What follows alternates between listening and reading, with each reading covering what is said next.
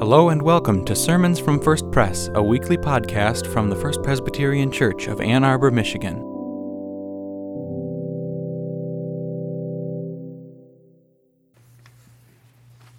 Let us pray together as God's people. Most wonderful God, we have come in from the cold and the snow to the warmth of worship to gather as a community of faith.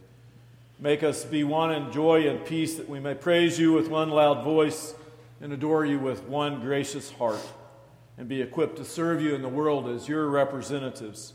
Work among us, in us, and through us, ever creating, ever crafting us that we might follow you, living into the image of Jesus Christ our Lord, in whose name we pray.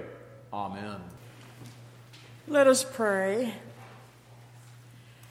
Gracious God, by the presence of your Holy Spirit, Bless this our proclamation of, of your word, that we may receive the gift of your grace and share it with those who we will meet on this journey to which we are called. Speak to us today, for we, your servants, are listening. Amen. The scripture today comes from the book of Isaiah 43, verses 1 to 2, and then 18 to 19. And now, says the Lord, He who created you, O Jacob, He who formed you, O Israel, do not fear, for I have redeemed you. I have called you by name. You are mine. When you pass through the waters, I will be with you. And through the rivers, they shall not overwhelm you. When you walk through fire, you shall not be burned, and the flames shall not consume you. Do not remember the former things, or consider the things of old. I am about to do a new thing. Now it springs forth. Do you not perceive it? I will make a way in the wilderness and rivers in the desert. This is the word of the Lord.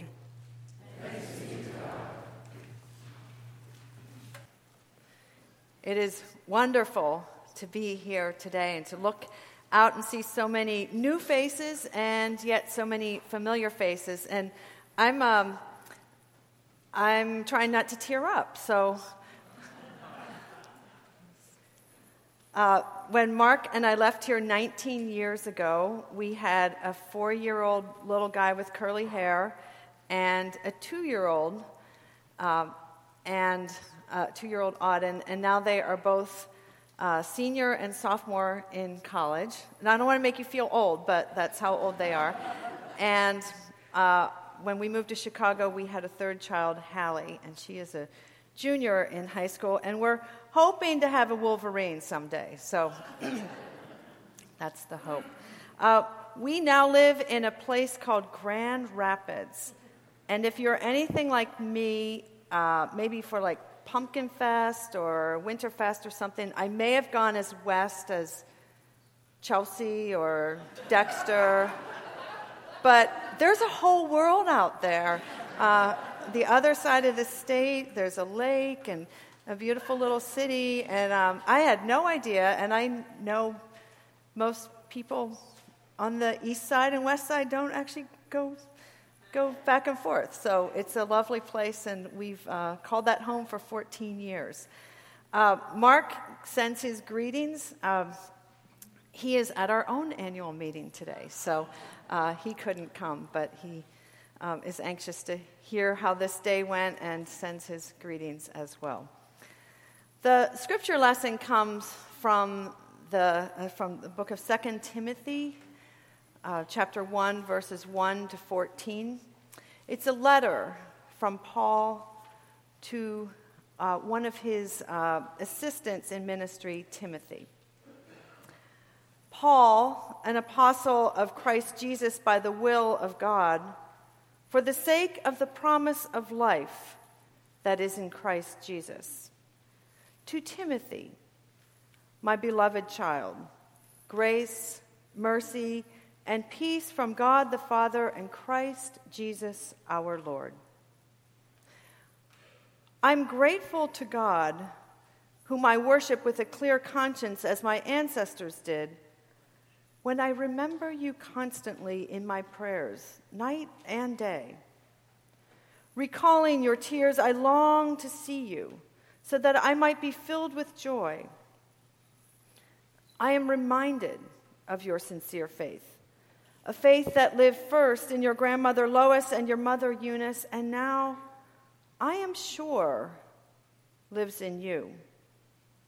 For this reason, I remind you to rekindle the gift of God that is within you through the laying on of my hands. For God did not give us a spirit of cowardice, but rather a spirit of power and of love and of self discipline. Do not be ashamed then of the testimony about our Lord or about me as a prisoner, but join with me in suffering for the gospel, relying on the power of God, this God who saved us and called us with a holy calling, not according to our works, but according to his purpose and his grace. This grace was given to us in Christ Jesus before the ages began, but it is now revealed to us in the appearing of Christ Jesus, who abolished death and brought life and immortality to light through the gospel. For this gospel I was appointed. I was appointed a herald and an apostle and a teacher, and for this reason I suffer as I do. But I am not ashamed, for I know the one in whom I have put my trust, and I am sure that he is able to guard until that day what I have entrusted to him. Hold to that standard of sound teaching that you have heard from me in the faith and love that are in Christ Jesus. Guard the good treasure entrusted to you with the help of the Holy Spirit living in us. Will you pray with me, please? Oh God, in this sacred place, to this sacred place, we come this morning. We come seeking hope. We come seeking answers. We come seeking comfort. We come giving thanks.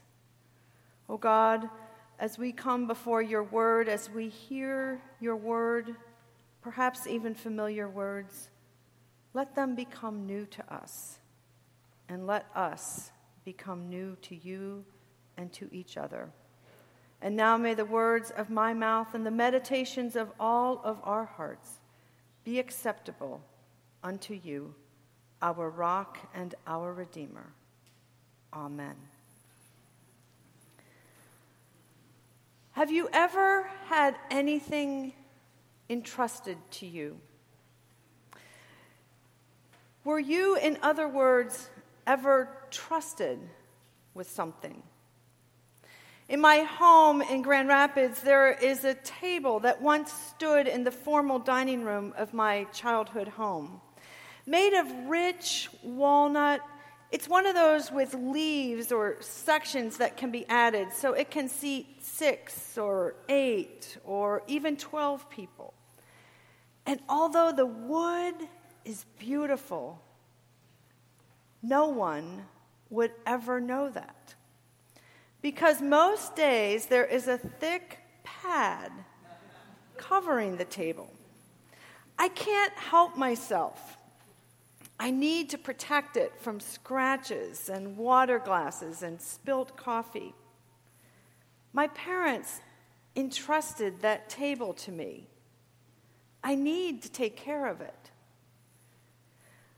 Along with that table, when I think of the things that have been entrusted to me, I think of relationships. The vows I took on this day in 1990, for example. to be a wife, for better or for worse, for richer or for poorer, in sickness and in health. At that moment, although I didn't quite comprehend it at the time, something was entrusted to me a relationship, a foundation, a launching pad, a gift. When Mark and I stood here in this sanctuary in 1994, we were in our 20s. No one told us, but we were in a desperate need of haircuts.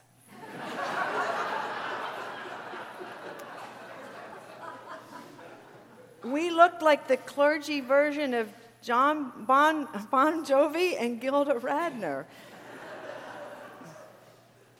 It was here that we promised to serve the church, to serve you. It was here that we promised to give our energy and intelligence, imagination and love. And as you gathered around us on these chancel steps and joined in that ancient Christian tradition of laying on your hands in ordination, something was entrusted to us. I wonder, has anything ever been entrusted to you? A relationship or a possession, a title or a business handed down, something which came to define your life, your path, your purpose, your legacy. We find that word entrusted in our passage this morning. It's a concept that frames Paul's entire letter to Timothy. You may know that 24 of the 27 books of the New Testament are actually written in letter form, and 13 of those 24 are written by the early church missionary named Paul. Most of these letters get their names from their recipient, so the book known as Romans was written to the church in Rome, and the books known as 1st and 2nd Corinthians were written to the church in Corinth. And our reading today comes from a second letter of Timothy, one of the few letters written to an individual who, of course, was named Timothy. This week I was thinking about letters and I suddenly remembered Marilyn Baker, a saint of this congregation. I remember the blue ink in her beautiful cursive handwriting as she took time to write encouraging notes to me or to Mark after a sermon or a class we taught or a return from a mission trip. Those notes followed us to our next two congregations.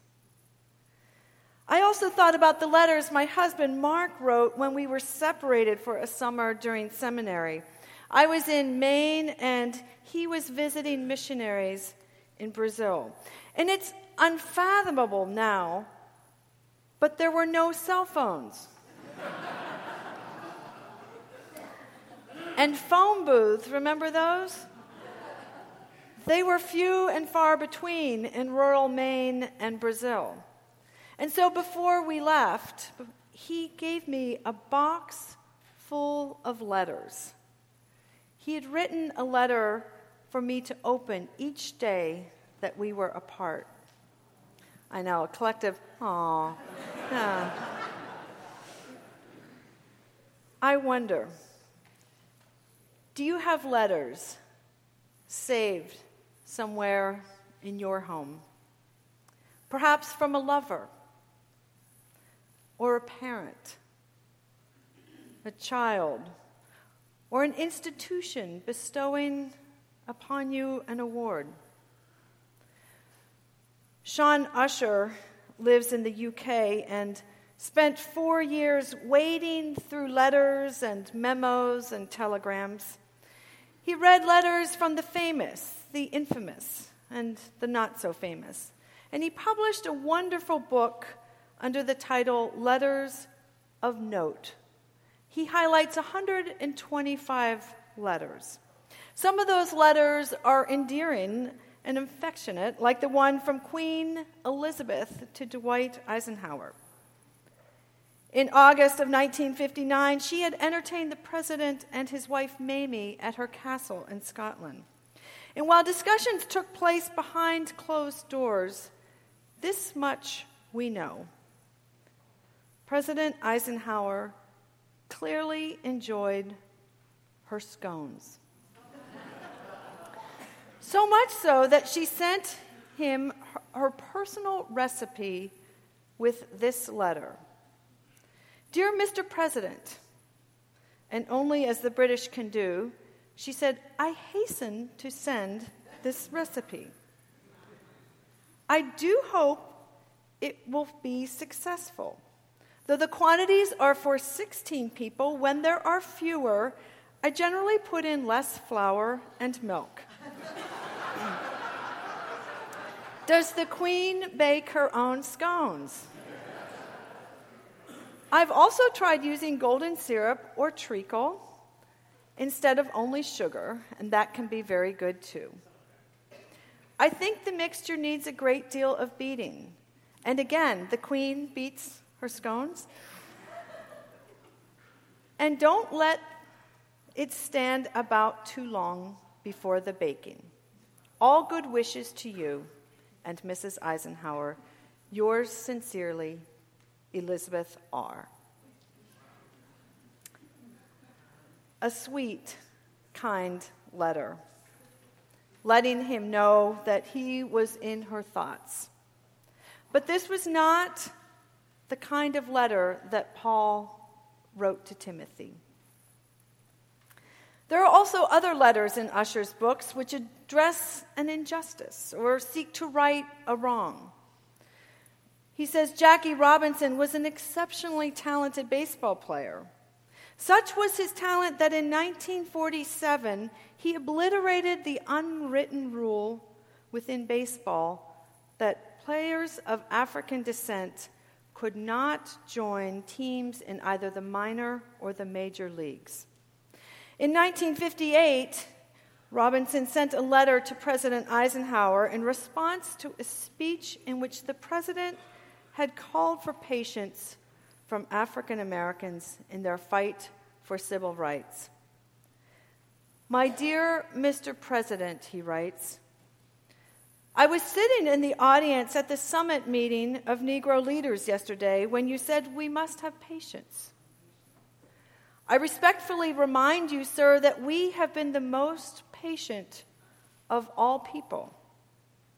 When you said we must have self respect, I wondered how we could have self respect and remain patient, considering the treatment accorded to us all these years.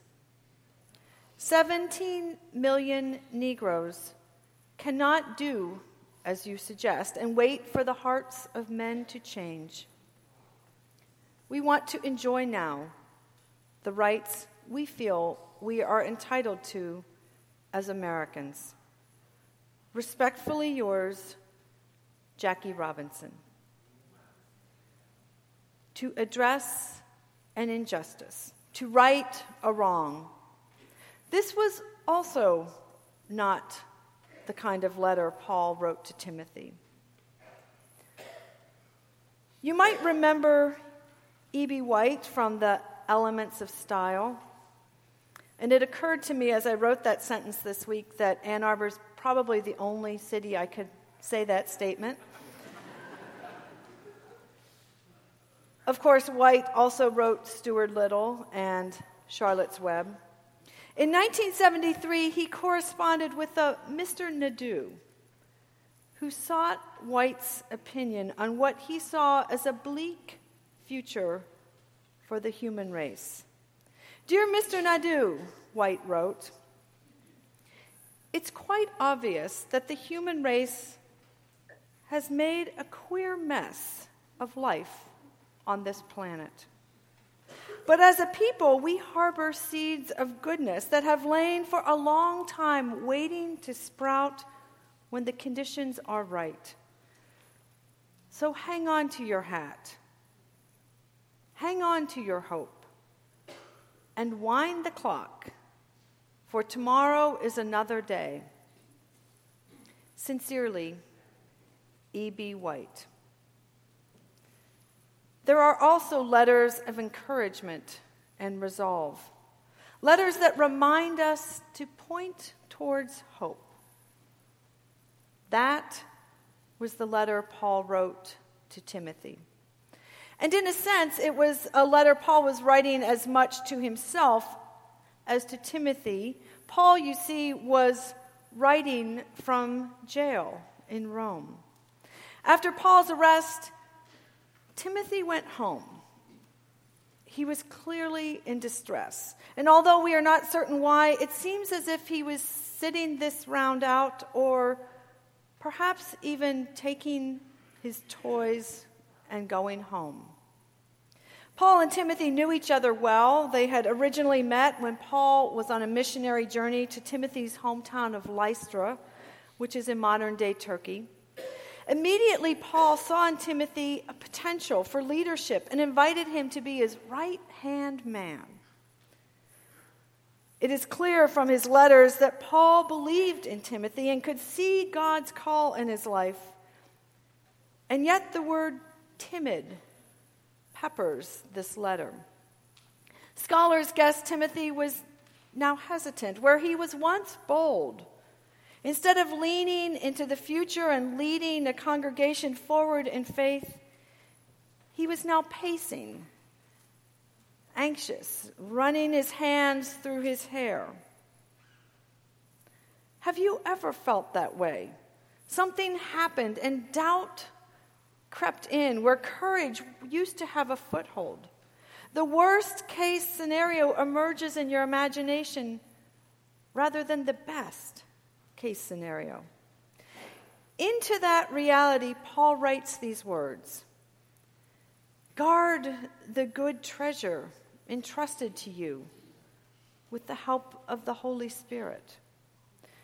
The Greek grammar has a different emphasis. That good treasure that has been entrusted to you, guard it with the help of the Holy Spirit living in us. Last November, I received one of those early morning emails from Melissa Ann. 5:30. Who's up at 5:30? Melissa Ann. She invited me to preach on January 27th, the day of your annual meeting.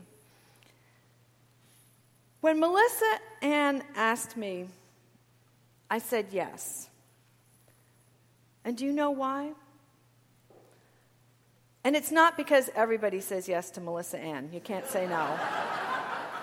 I mean, maybe it was, but I'm not going to admit that. Because on these chancel steps, something precious was entrusted to me. And I suspect many of you feel the same way. When you were ordained as elders or deacons, when you spoke those words for richer or for poorer, in sickness and in health, when you took those vows of membership or confirmation or baptism, here in this sacred place, something was entrusted to me and entrusted to you. And a long, long time ago, in the city of Lystra, that same thing was entrusted to Timothy. But as with all things of value, we need to remember their worth and learn how to guard them.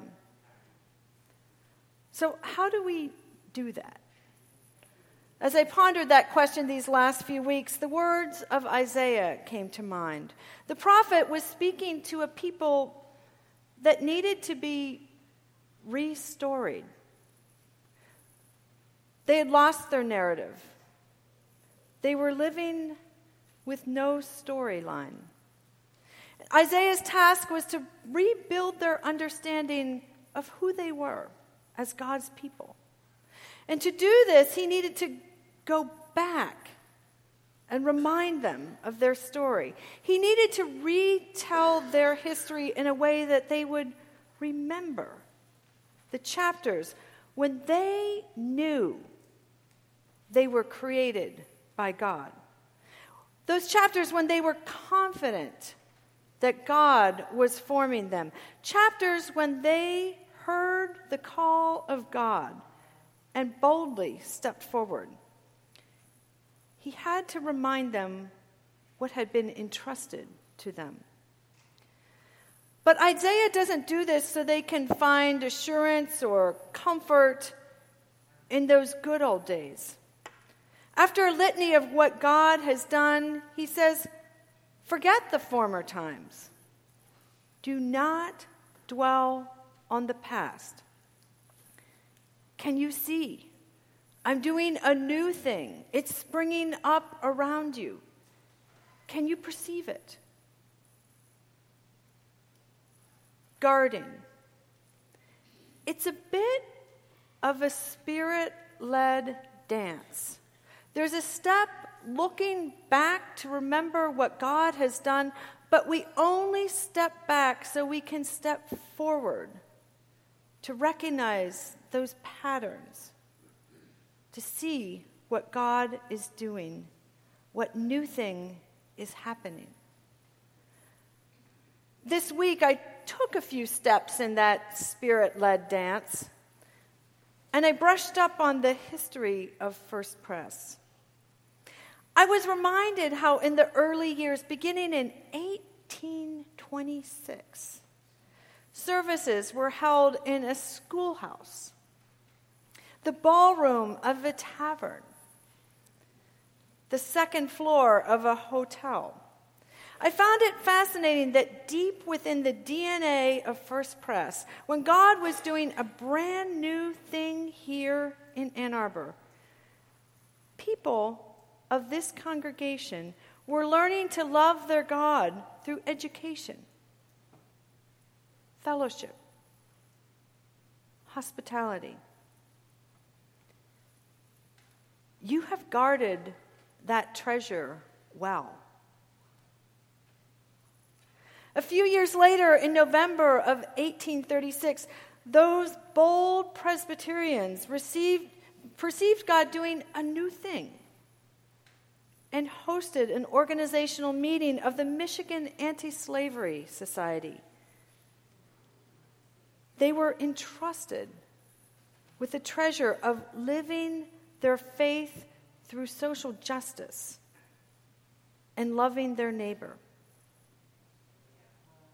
You have guarded that treasure well.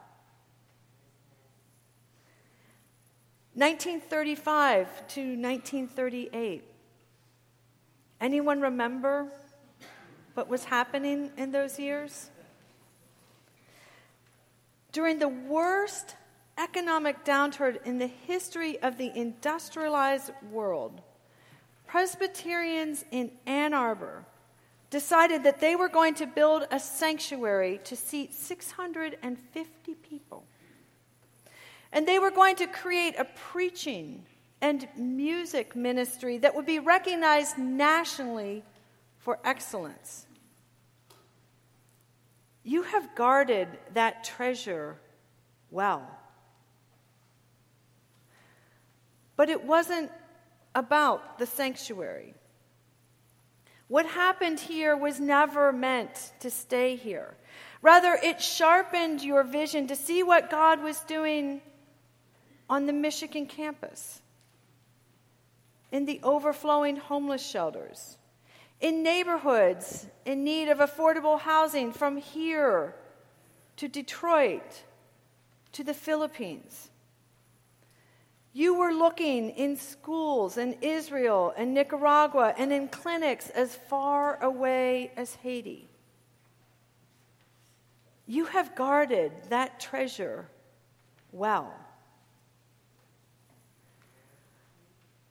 I could go on, but there's work to do. The annual meeting is about to start, which means two things. First, we dance. We step back to remember what God has entrusted to us all these years. And then we step forward and scan the horizon to see what new thing God is doing. Secondly, we look around. We look to our right, to our left, before us, behind us. The point of an annual meeting is that more than one of you will show up. And I mean it. No one is doing this alone.